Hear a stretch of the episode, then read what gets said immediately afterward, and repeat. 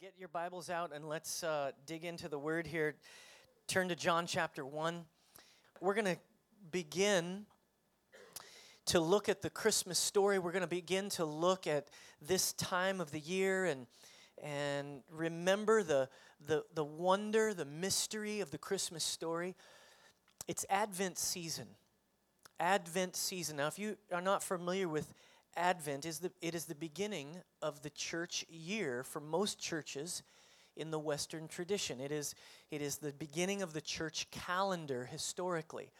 Now, I didn't grow up with the church calendar and, and, and w- working through it, but the church has its own unique calendar that highlights the messages of the scripture and the history of God interacting with his people.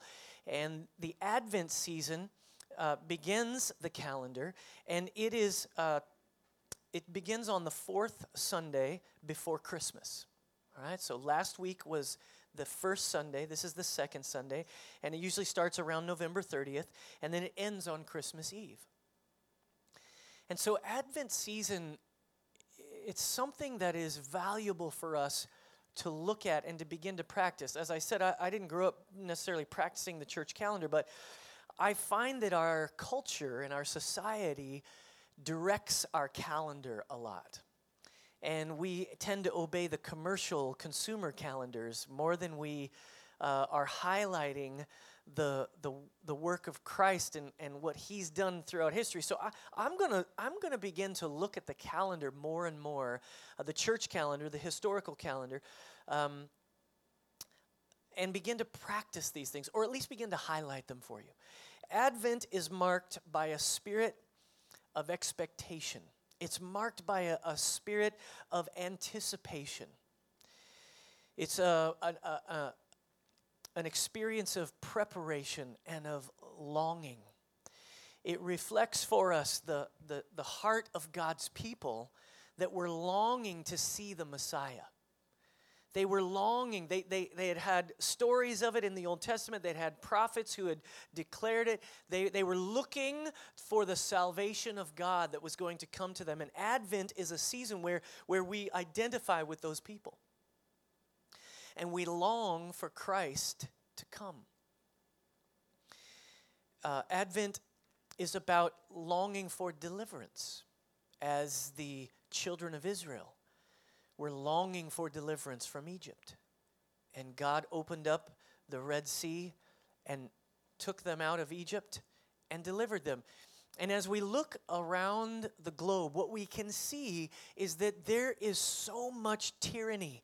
There is so much sinfulness and, and people's lives, injustice reigns across the globe. You, all you have to do is turn on the news. And as you turn on the news, you can see it what, what's, what's happening to the earth. There is a longing for justice to be done, there is a longing, a desire for salvation. And I think, in the same way that we identify with God's people coming and, and wanting the Messiah to come to them, we also look forward to the second coming of Jesus Christ. Jesus came the first time like you and I come into the world. He came as a baby. He came in human form.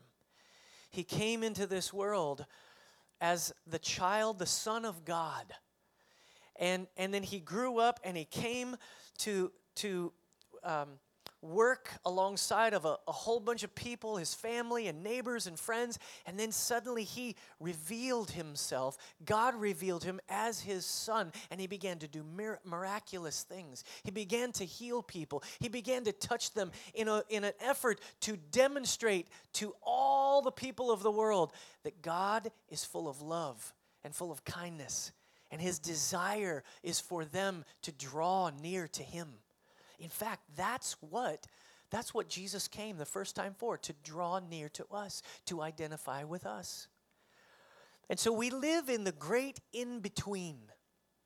The great in between, the first coming of Jesus and now we long and look for the second coming of Jesus when he will come and put everything to rights.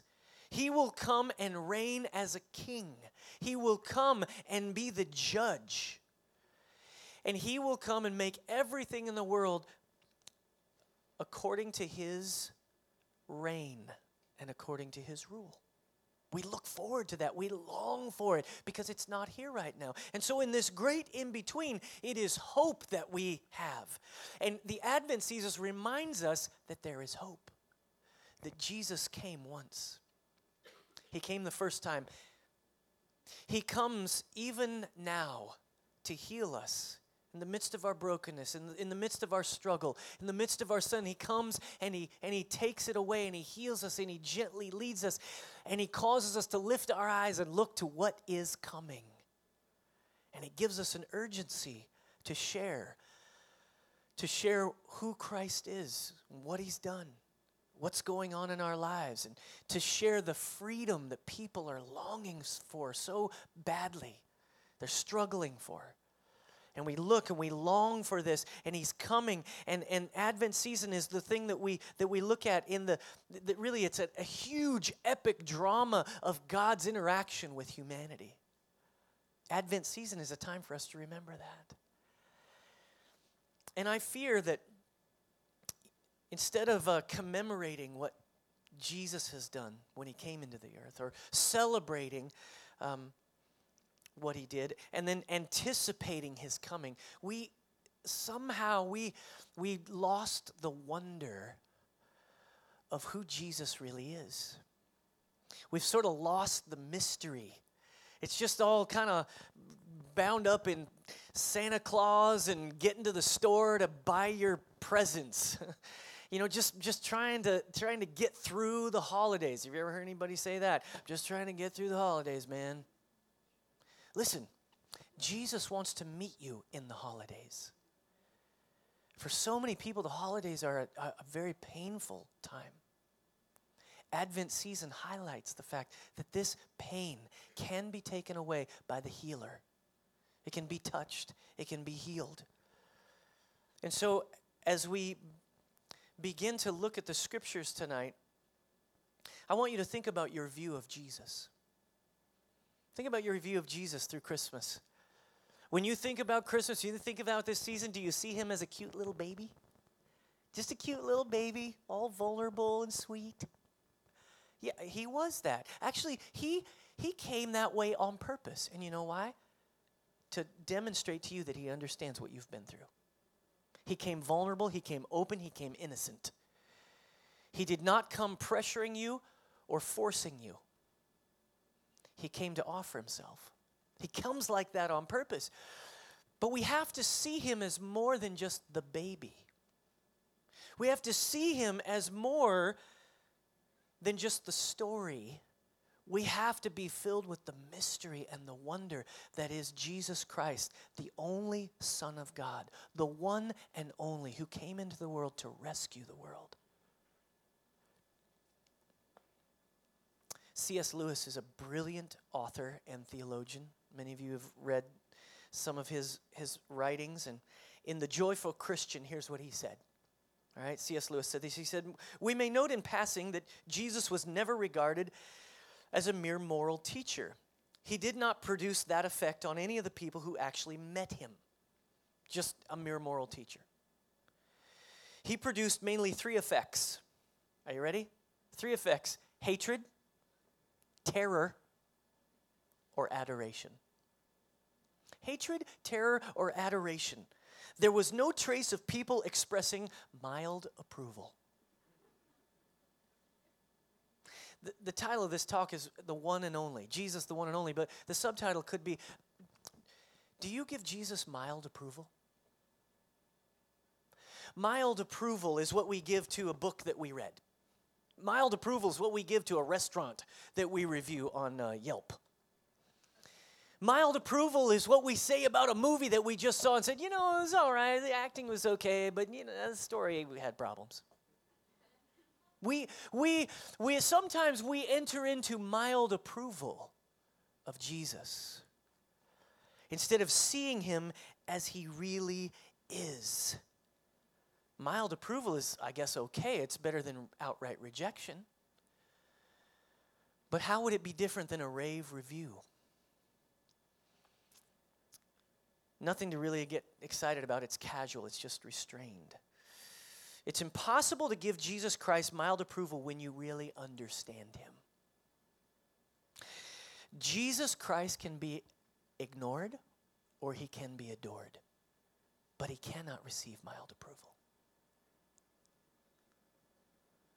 Jesus is the creator, he's the redeemer, he's the judge. We can't be casual about that. And I want to challenge your view of Jesus tonight. In fact, I just kind of want to do an old fashioned sermon on Jesus. Jesus. Who, who was he and, and how does this work? Because the incarnation is an important idea. Who Jesus was when he came to the earth is an important concept to you and to me. If we don't understand it, we, we, we don't really get that he was a supernatural person who lived in human flesh. Right? We sort of treat him like a great teacher, we treat him like a, a, a buddy.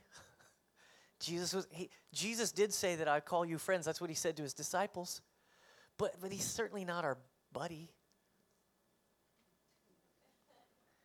He's so much more than that the incarnation is an, is an important idea. Um, in fact, you just say that word, incarnation. Okay, do you, you, know what that word means? It's a, it's a bit of a theological term. It, it does not mean uh, a breakfast drink. It is, it is something that describes Jesus incarnate. In the, in the Nicene Creed, we just, we just said, it said that he came and he was born of a virgin, he was incarnate of the Virgin Mary. He became flesh. Carne is the root word there. Carne means meat. Meat. Flesh. Jesus became flesh. The way I always remember it is chili con carne. Like a, you know what chili con carne is? It's chili with meat. Jesus came to be to us a signal, a sign. He came to us to show us that, that He understands us, that He loves us. But more than that, He came to, to do something. All right, so John chapter 1, verse 1. Let's read through it together. In the beginning was the Word, and the Word was with God, and the Word was God. He was with God in the beginning. Now, when we read about the Word of God, most people want to describe this this book as the Word of God. And it, and it is, of course. But the, the true Word of God was Jesus Christ, His Son.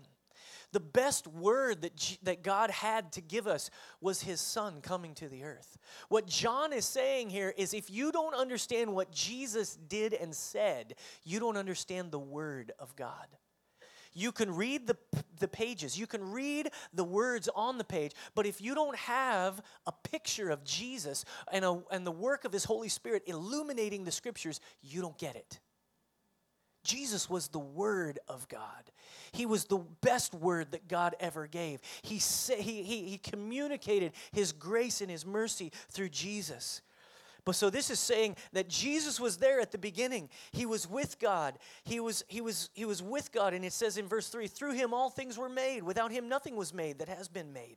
In him was life and that life was the light of men. The light shines in the darkness, but the darkness has not understood it. It's reminiscent of creation, isn't it? It's really it's really the the apostle John writing under the inspiration of the Holy Spirit and mixing these two these two ideas that Jesus was there at the beginning, speaking light into the darkness and forming the worlds. And he comes again to speak light into the darkness and change our world. He's, he's connecting the two ideas in imagery. Verse 6 says, There came a man who was sent from God. His name was John. He came as a witness to testify concerning that light, so that through him all men might believe. He himself was not that light. He came only as a witness to the light. The true light that gives light to every man was coming into the world. It's describing John. Now, this John is John the Baptist, not the writer of this book, but it, John the Baptist. And he was announcing that Jesus was coming. Verse 10 continues to describe him. He says, He was in the world, and though the world was made through him, meaning Jesus, The world did not recognize him. He came to that which was his own, but his own did not receive him. Now just pause right there. Verse 10 He's what, what John is really saying is he created the world, and the very world he created didn't recognize him. He came to a group of people that he was placed in as a family member, and his own people didn't recognize him. God's people didn't recognize him, even though he had a hand in creating those people. Verse 12 says, Yet all to all receive him, to all who received him, to those who believed in his name, he gave the right to become children of God. Children born not of natural descent, nor of human decision, or of a husband's will, but born of God. He was supernatural. He was the firstborn of the supernatural people that God wanted to create, that God wanted to birth into the world. Think about that. Think about that. Jesus came as a way to say a new age has been entered into. A new age has been opened up. It is the age of the kingdom of God.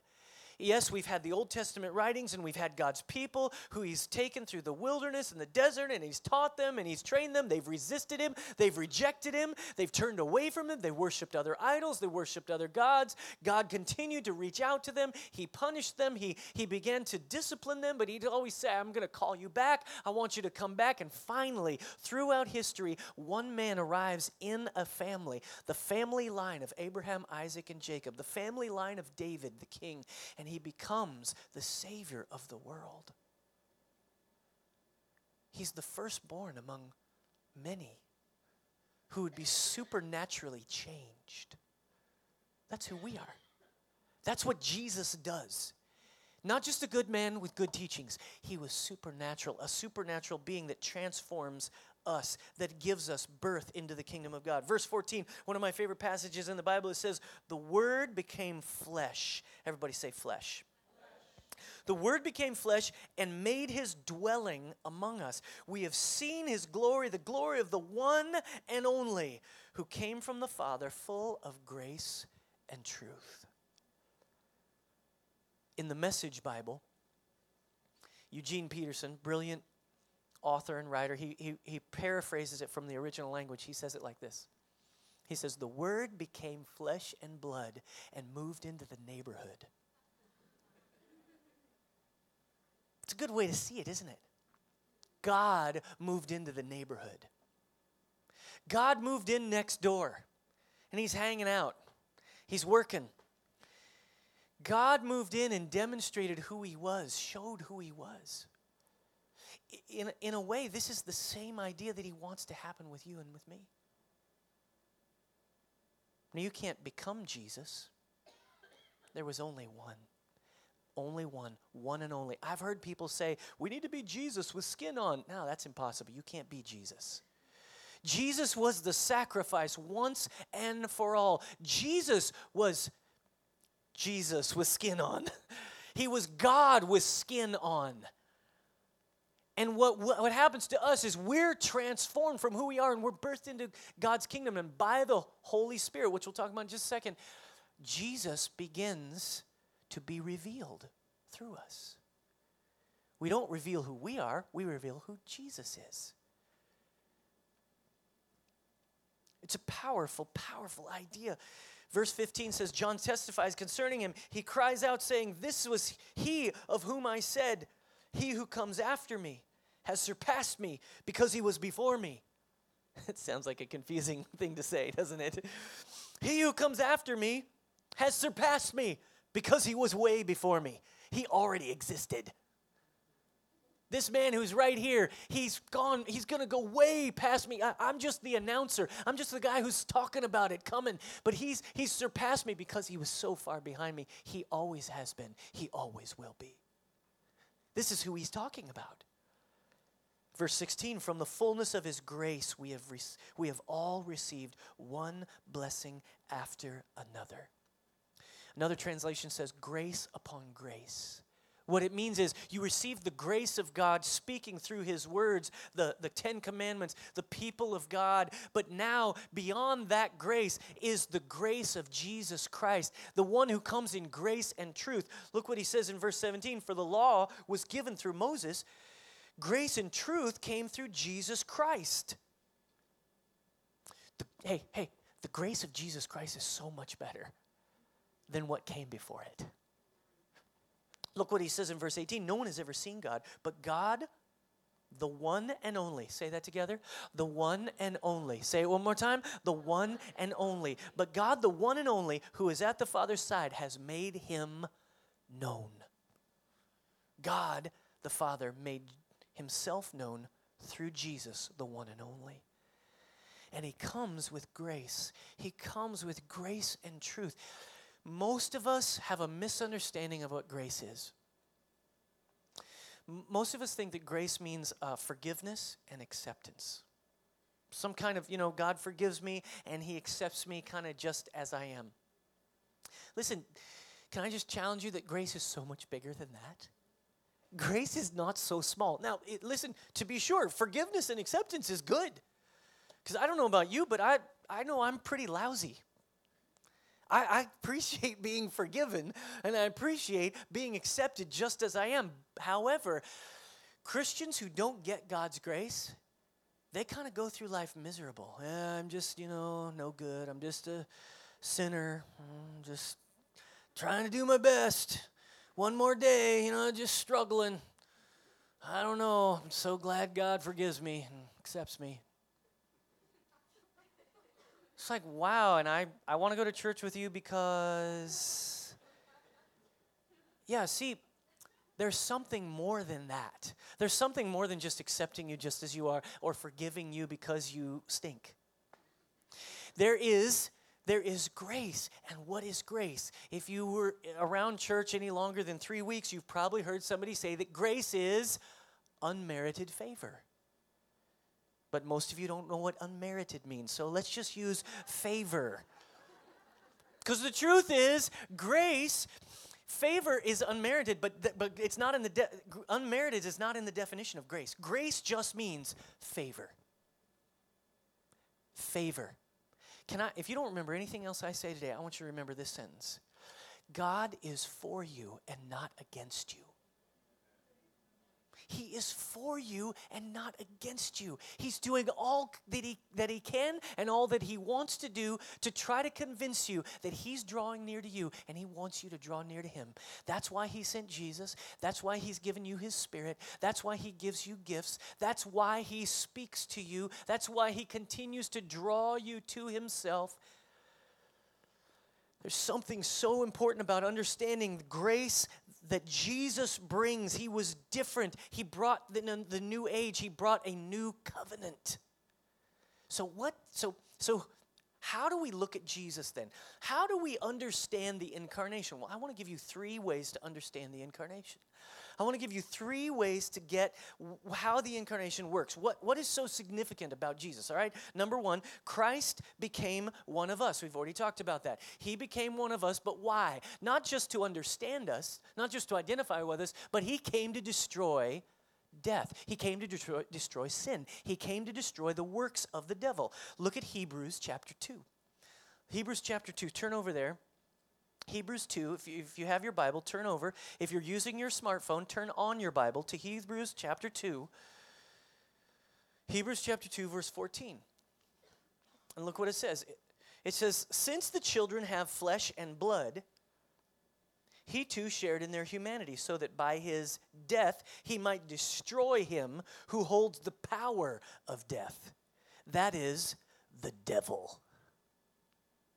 He came to destroy the works of darkness and free those who all their lives were held in slavery by their fear of death. In humanity, we have a fear of death.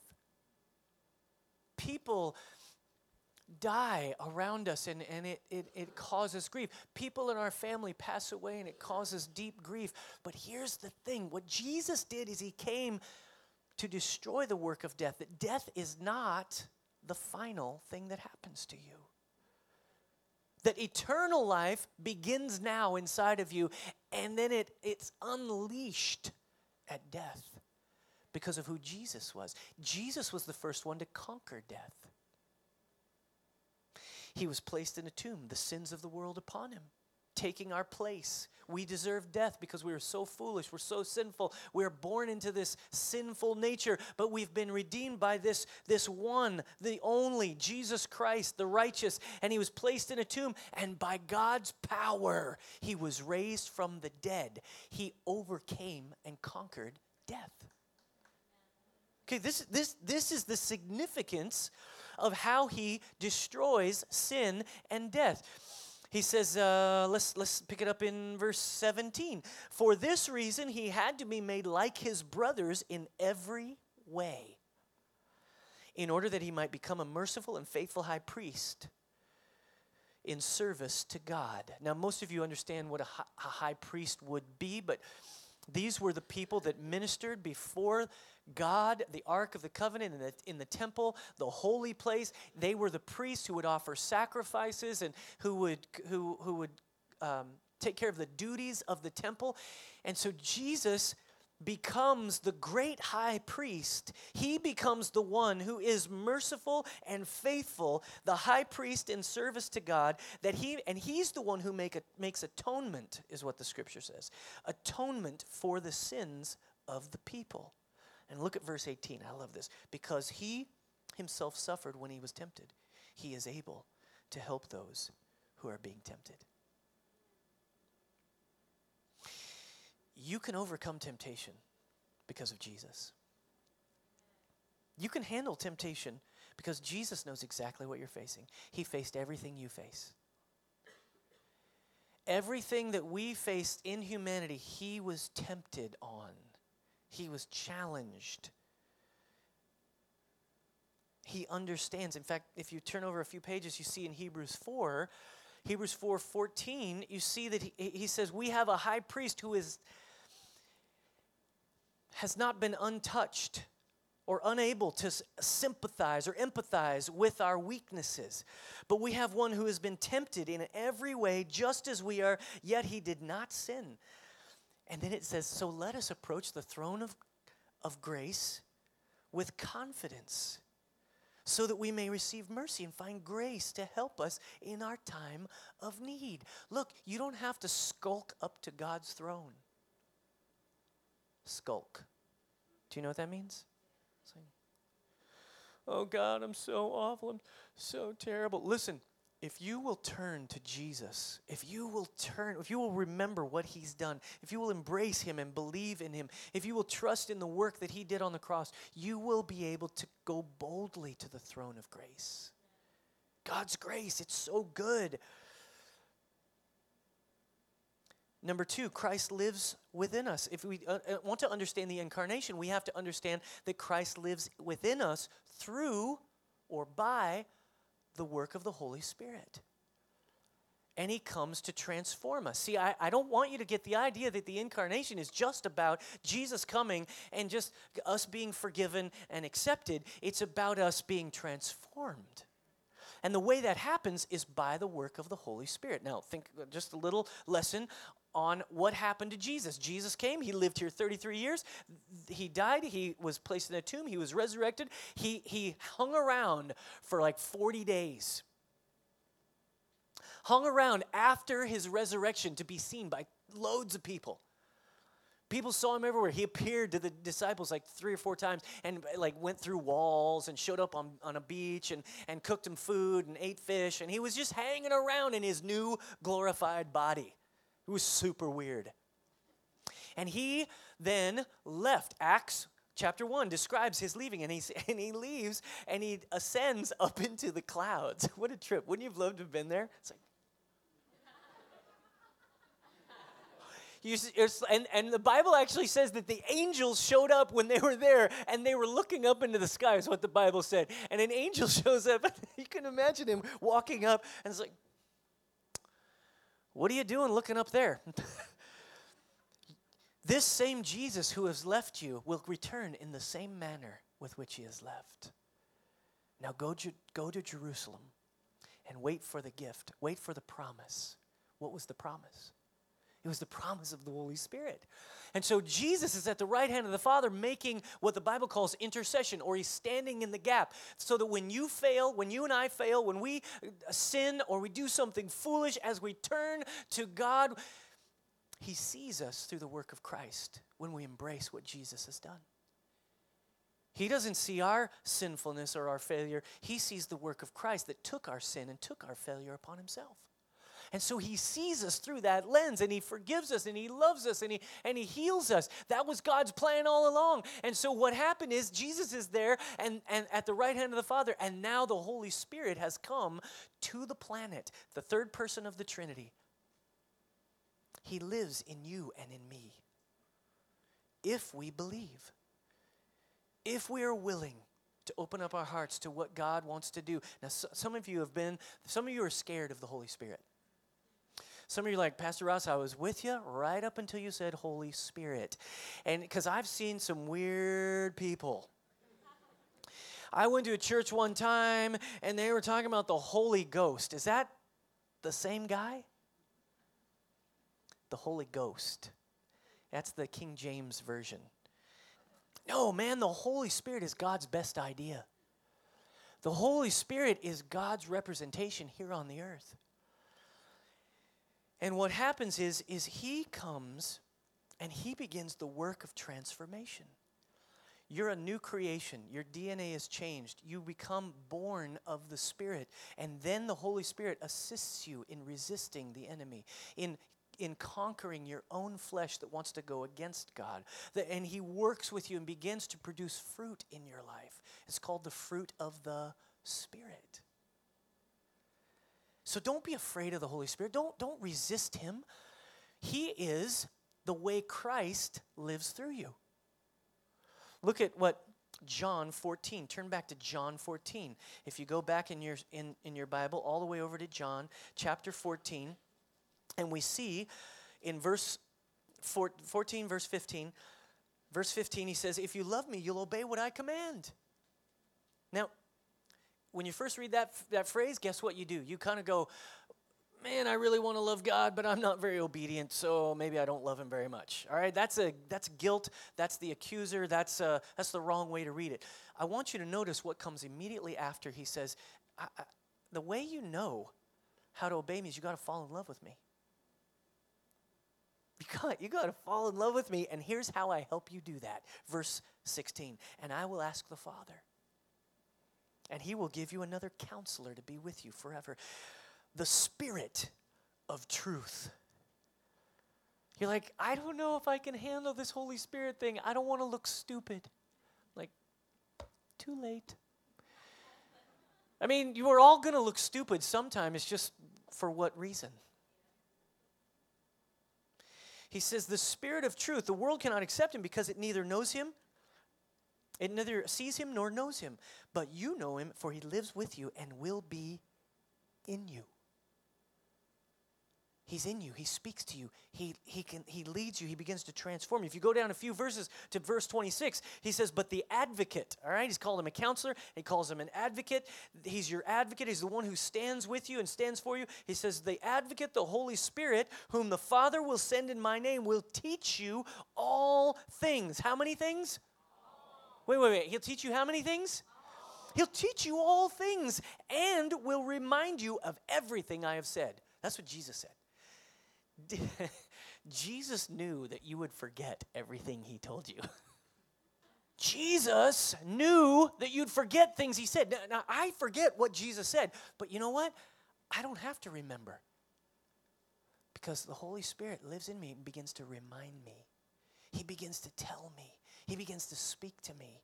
He reminds me, and then I all suddenly I do remember it. Wow, On my own willpower? No, by the work of the Spirit in me. And suddenly I'm transformed. Suddenly I begin to act like Jesus. I begin to do the things that Jesus did. I begin to be his follower. And pr- before you know it, other people, my neighbors, my work uh, buddies, my, the people at my school, they notice and something happens there.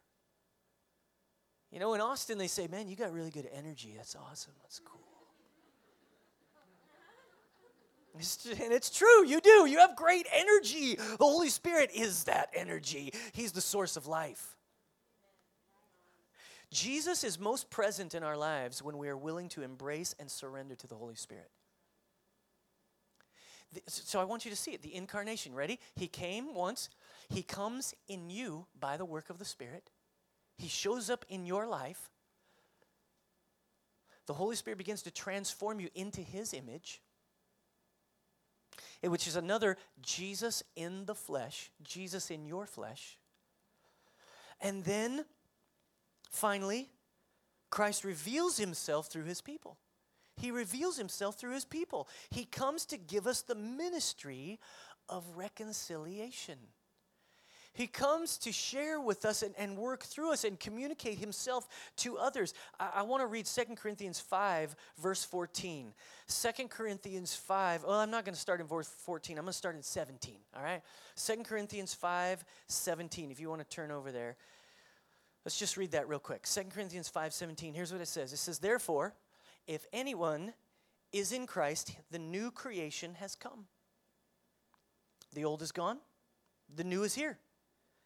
And all this is from God who reconciled us to himself through Christ and gave us the ministry of reconciliation.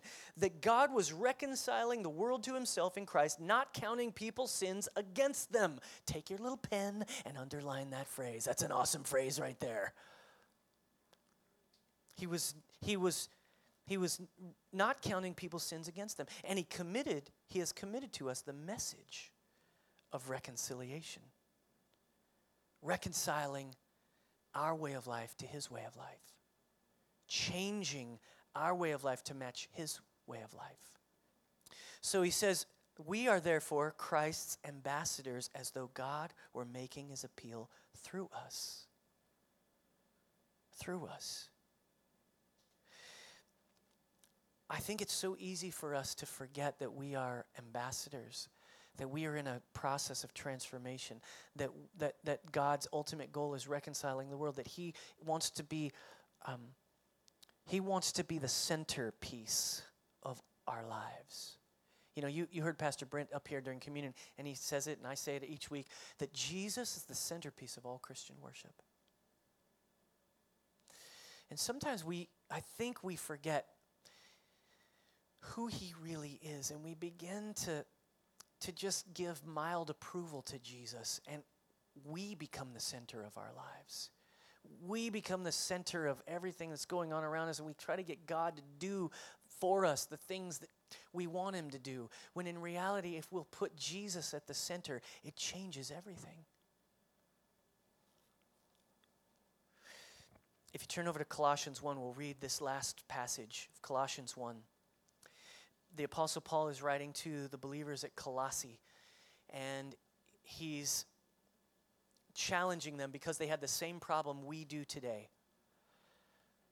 The same problem existed in their day, their time, as is in our time. And in our time, one of the main problems we have is called syncretism. Syncretism is a word, it means that you're synchronizing. What, what they're doing is they're taking pagan religions and they're putting them together with biblical ideas. So they take a little bit of this and a little bit of that, and they put it all together a little bit of Buddhism, a little bit of Hinduism.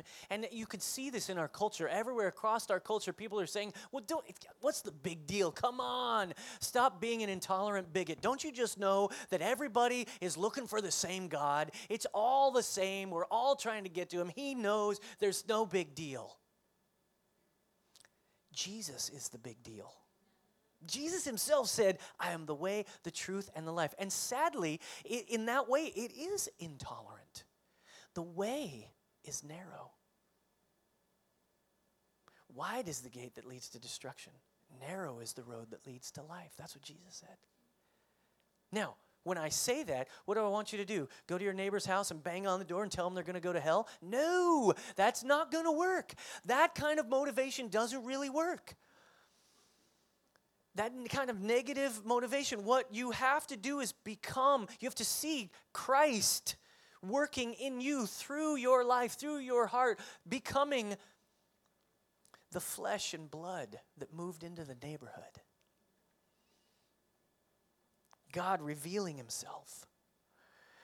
And so Paul is trying to help them understand who Jesus really is. And so he starts in verse 15 of chapter 1. So join me in, in let's, let's start at verse 13 in chapter 1. He says, For he has rescued us from the dominion of darkness and brought us into the kingdom of the Son he loves, in whom we have redemption, the forgiveness of sins. And then he begins to describe him. He is the image of the invisible God, the firstborn over all creation. You know, in the Old Testament, when God said, Don't make any idols, don't serve any idols, and don't make any graven images. Don't make any image idols of me. Why? There can only be one. Jesus is the exact representation. Jesus is the one. Jesus is the one who gives us the best illustration of God. Jesus is the one and only that his the, the, the image that he that God wants us to see of who he is. The firstborn over all creation. The first one who was supernaturally born. For verse 16 says, For by him all things were created, things in heaven and on earth, visible and invisible, whether thrones or powers or rulers or authorities, all things were created by him and for him. You know what that means? It means what Paul is saying is he was there at creation. He was part of creating all things, and frankly, all things were created for him to rule over. We don't quite see it yet. We pray, let your kingdom come, let your will be done on earth as it is in heaven. Why do we do that? Because it's not there. We're still in the in between, but we look forward to a day. We long for the day when Jesus will make everything right and he will rule and reign, and every knee will bow and every tongue confess that he is Lord.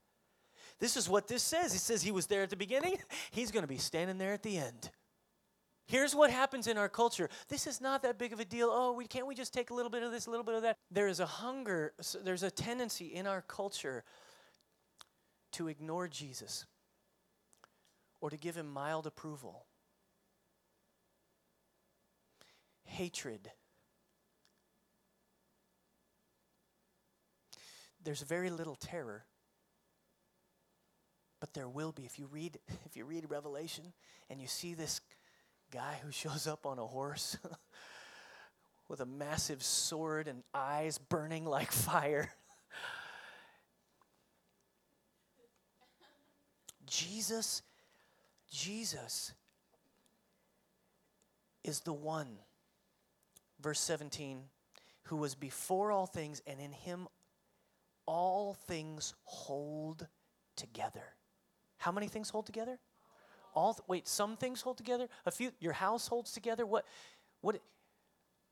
In Jesus, all things come together. And Jesus is the one who holds all things together. And he is the head of the body, the church. He is the beginning and the firstborn from among the dead, so that in everything he might have the, what does that word say? The supremacy.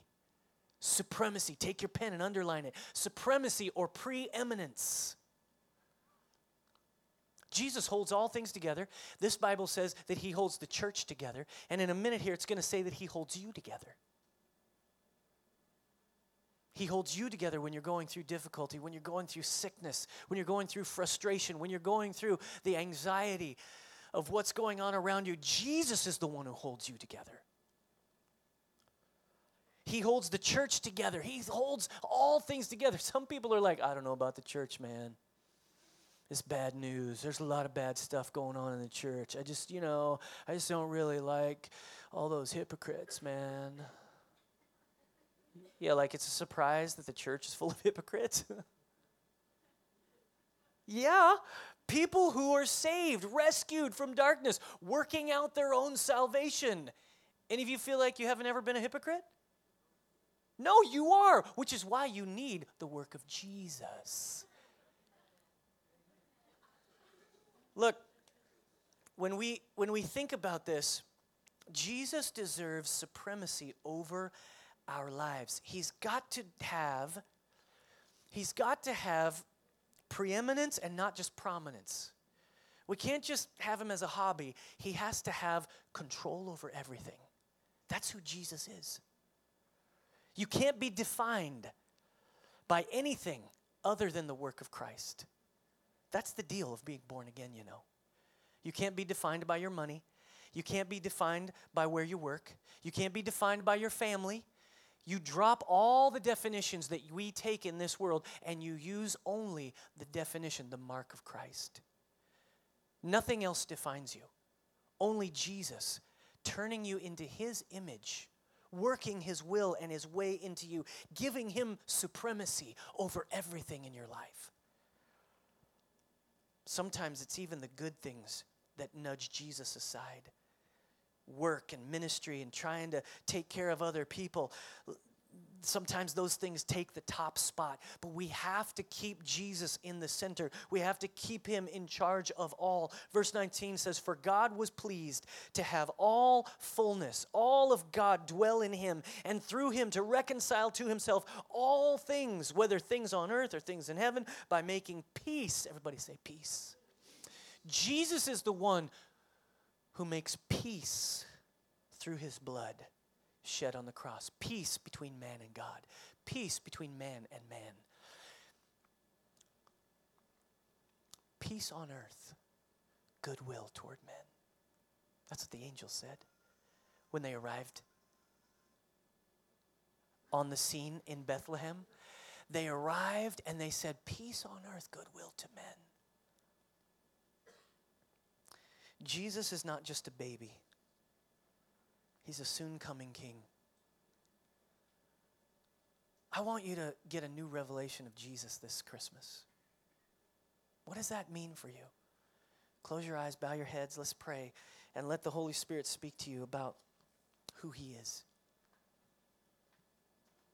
Who He is, what He can do, how He can work in your life.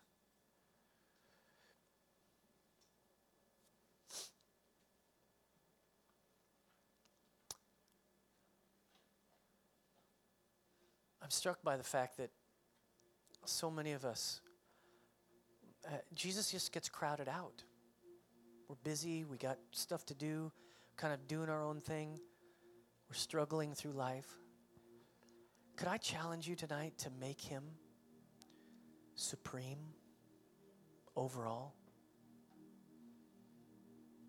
Could I challenge you to include him in every way, in every area of your life? Could I challenge you to see him more than a cute little baby in a manger, but the one who came to destroy sin and death in your life? The one who came to rescue you from darkness and chains that want to cause shame, want to cause all of the, the evil of your own heart to have its own way and to cause destruction in your life. Jesus came to destroy all that. I wonder if you would listen to the voice of God's Spirit tonight and let Him take over. You don't have to think about it very long to begin to identify the places where He needs to come, where He needs to heal, where He needs to touch, where He needs to live, where He needs to reign. Where do you need to make Jesus supreme in your life? Maybe it's the first time tonight or, or the first time in a long time, but I, I want to lead you in a prayer. And I want to lead you in the prayer of, of commitment, of surrendering to Jesus, the one and only. I want to just you to not necessarily repeat after me, but eh, maybe under your breath, you just pray this prayer that I'm going to lead you in. And let's, let's give our lives to Jesus in a new way. Let's make him the centerpiece of our lives again. Let's, let's give him the adoration that he deserves. Why don't you just pray with me? Father, we just come to you and we're all convinced that we, um, we can't make it on our own. We're empty and lifeless without you. Our lives are filled with foolishness and darkness and chains and addictions, and we, uh, we, we don't know how to get free from that without you. You're the one. We don't want to be defined by anything except you. Defined only by you. Whether it's at work or at school, in our relationships, in our marriage, with our kids, with whatever, whatever whoever we are, to let go of our lives, to come to the end of ourselves, and to make you Savior, Lord, and King. Father, forgive us. Forgive me for doing my own thing and just going my own way, making life revolve around me. I want to make my life revolve around you. Save me, rescue me, change me, give me a new start. Lord Jesus, I put you in the place of honor in my life. All the worries, all the anxieties, I surrender them to you. I ask you to be Lord. Forgive me, cleanse me, heal me, heal the hurts, heal the wounds, change me. I receive it now. I receive your work in my life. I receive the work of your Spirit. I thank you for this. I choose to follow you all the days of my life. In your name, Jesus, we pray.